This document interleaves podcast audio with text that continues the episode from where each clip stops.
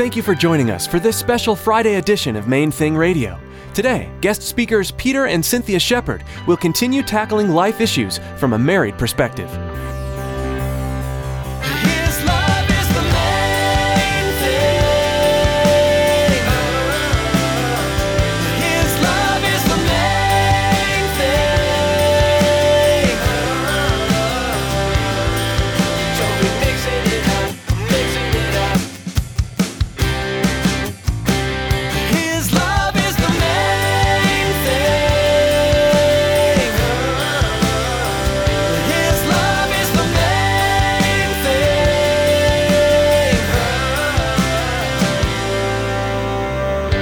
Everybody was saying this is not what you should be doing. There's no way that this is what God is telling you to do. And it created so much doubt. I was conflicted, like, but God's telling me this, and then all my circles telling me no. But it was important that I knew then how to discern the voice of the Lord for myself and to know where He was guiding me to go. And I thank God for that because most people were telling me to do exactly opposite of what He wanted me to do. Nehemiah experienced great opposition while accomplishing what God had called him to do. Today, Peter and Cynthia will share how they have experienced that in their own journey when trying to discern what God was saying, in contrast to all the opposition and doubt they were finding along the way. Stick around after today's message from our special guest speakers. I have quite a bit of information that I'd like to share with you our web address, podcast subscription information, and our contact information. Now, here are Peter and Cynthia with today's message.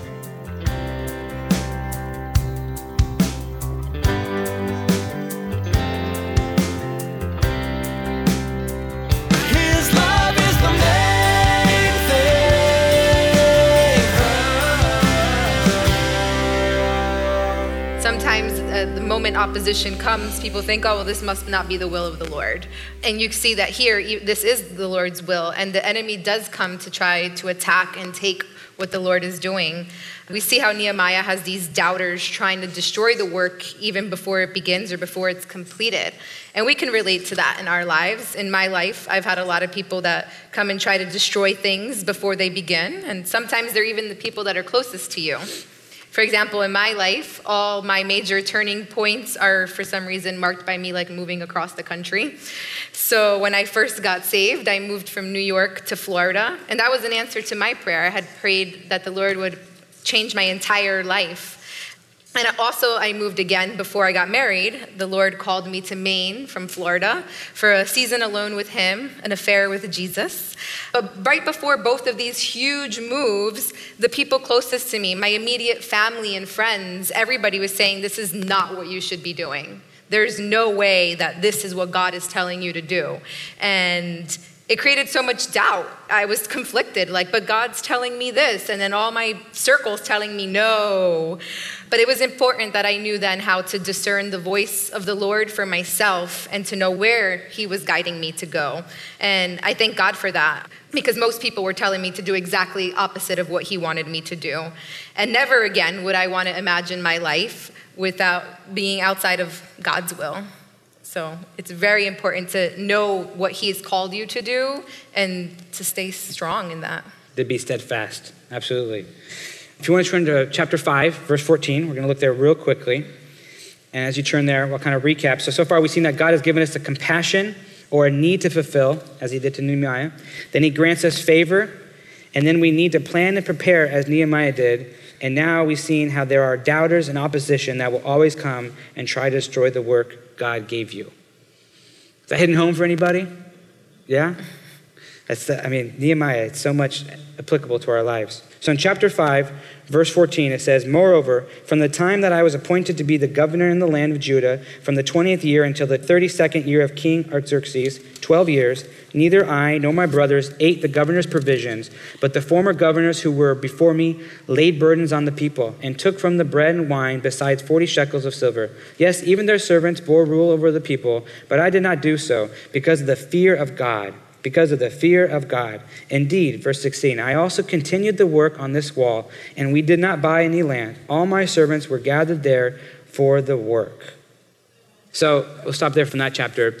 What I see there is just, it's incredible. He, his sacrifice that he gave. He was given this position now of governor, right? And similar with our governor, he could have had any land, he could have worked political deals for his favor. And a lot of times, unfortunately, we see that in our world today where people, they want to do a good work, but yet they have to make ends meet. It's got to be like, oh, this has got to still be positive. I got to be in the green to make this work. And that's why I've been really humbled to be under this church leadership with Pastor Robert and Elizabeth and see their hearts for fully surrendered lives, right? They started this church and they had to work full time jobs beyond that for many years, up until I think only six years ago. They were working full time jobs still just to make ends meet, just to make it work, because they didn't want it to be a burden on the church, to the people that God gave them compassion for. And it's a beautiful thing that when we can see that from our leadership and how it's applied here in our lives. So they were dedicated to be sure that they were not a burden the people they're ministering to. So then in chapter 6, we see that the wall is completed in record time. And I'll read the two verses, chapter 6, 15 and 16. So the wall was finished on the 25th day of Elul in 52 days. And it happened when all our enemies heard of it and all the nations around us saw these things that they were very disheartened in their own eyes, for they perceived that this work was done by our God. Only 52 days, and they rebuilt all the walls. Praise God. Amen. Right? Amen. And the same thing that He wants to do in our lives. He wants to do a miraculous work and an amazing period of time. And it's incredible to see that. I'm going to quickly recap the next chapters, and we're going to end up in the last chapter, Nehemiah 13. So, chapter 7, it, basically, God puts on, on Nehemiah's heart to register the people by genealogy. So, he just has all of them get registered by their people, by who they are, genealogy. Then, in chapter 8, Ezra reads the law of Moses, and the people reinstate the Feast of Tabernacles and come live in Jerusalem. So, before, they weren't living in Jerusalem. There were no people in the city because it wasn't a fortified city, so people were outside of the walls. So, now for the first time, people are coming to live in the city. In chapter 9, the people confess sins, they praise God, and remember his faithfulness through the years. And we see that happen all the time, right? When you start ministering to people, that's when the work starts beginning, right? So they dealt with the physical needs, and now they're dealing with the spiritual needs. That these people need to understand the law of God, understand what it is that God had put before them, how awesome their God was in time before. So he started to read the law of Moses. In chapter 10, they instituted Old Testament biblical ordinances. Chapter 11, people were put into different cities to make uh, everything work. So, outside the city, inside the city, farmers, shepherds, all these different things. In chapter 12, there's a big celebration with many worship singers, and the people worship their God. There's a huge memory stone for them, which is very important that we always have a, an event to be able to remember what God has done in our lives. Elizabeth will tell you make sure you write down things that God has done in your life so you can always go back to it and remember. And so the celebration was that for them. So then we go to chapter 13, and this is where we'll finish up. Nehemiah, he leaves the city for a time. And can anybody guess what happens? Once the leader leaves, once the shepherd goes, what happens? They went right back to their old ways. They go right back to their old ways. The work is never done. The, yeah. We're the- so prone to wander like sheep without a shepherd. That's right. So, without any pun intended, but the sheep always need a shepherd. and that's what we're filled, called to go do, is to try to be a shepherd to those that God would uh, entrust us with. So, to recap, we see that Nehemiah received compassion for his people in the same way God has given you a compassion for a certain calling. Then God provided all Nehemiah needed to do the work, just like God has provided Cynthia and I all that we've needed to do our work. And He continues to provide so faithfully every time. Then Nehemiah went out and he surveyed the land, he prepared, and he executed it. Right? So he went out there, he went out by night, he didn't let anybody know what he was doing, but he prepared, he understood what was happening, and then he executed it. Ultimately, even though they faced opposition, even though they had doubters, they had these enemies mocking them, they succeeded because God allowed them to, right? If God is for us, then who can be against us, right? Finally, we understand that the work is never done and that those sheep always need a shepherd.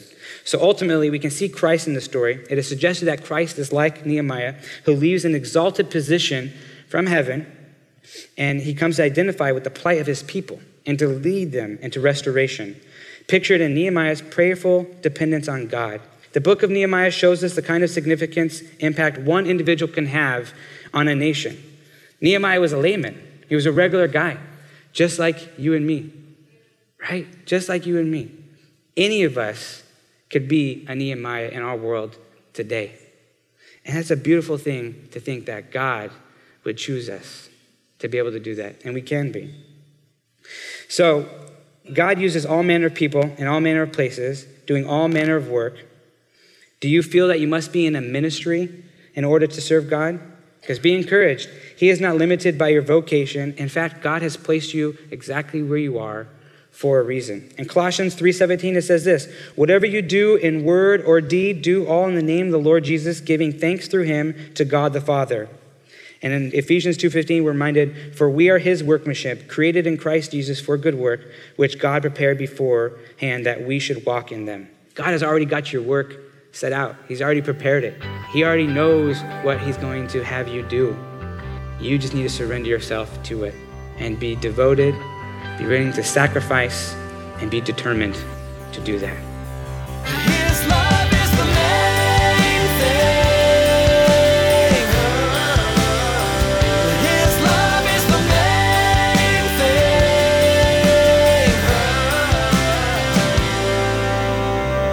thing. Though one may be overpowered by another, two can withstand him, and a threefold cord is not quickly broken. This verse is from the book of Ecclesiastes, and this is at the very heart of the vision for this special Friday edition of Main Thing Radio. Jesus, Pastor Robert, and his wife Elizabeth, a threefold cord presenting God's Word in a way that will inspire you in your own marriage and walk with God. Pastor Robert's vision is that through this fresh method of approaching God's Word, that husbands and wives will be equipped to face the world on a united front, as one team joined together by God, sharing the light of Jesus Christ with the lost and dying world all around us. Monday through Thursday here on Main Thing Radio, we share messages from worship services at Calvary Chapel, Miami Beach. But today's message is unique. As you listened today, we're confident that you heard from God through Pastor Robert and Elizabeth. Well, that's all the time we have here for today. On Monday, Pastor Robert will be back with us teaching through God's Word verse by verse. So make plans to join us on Monday right here on Main Thing Radio.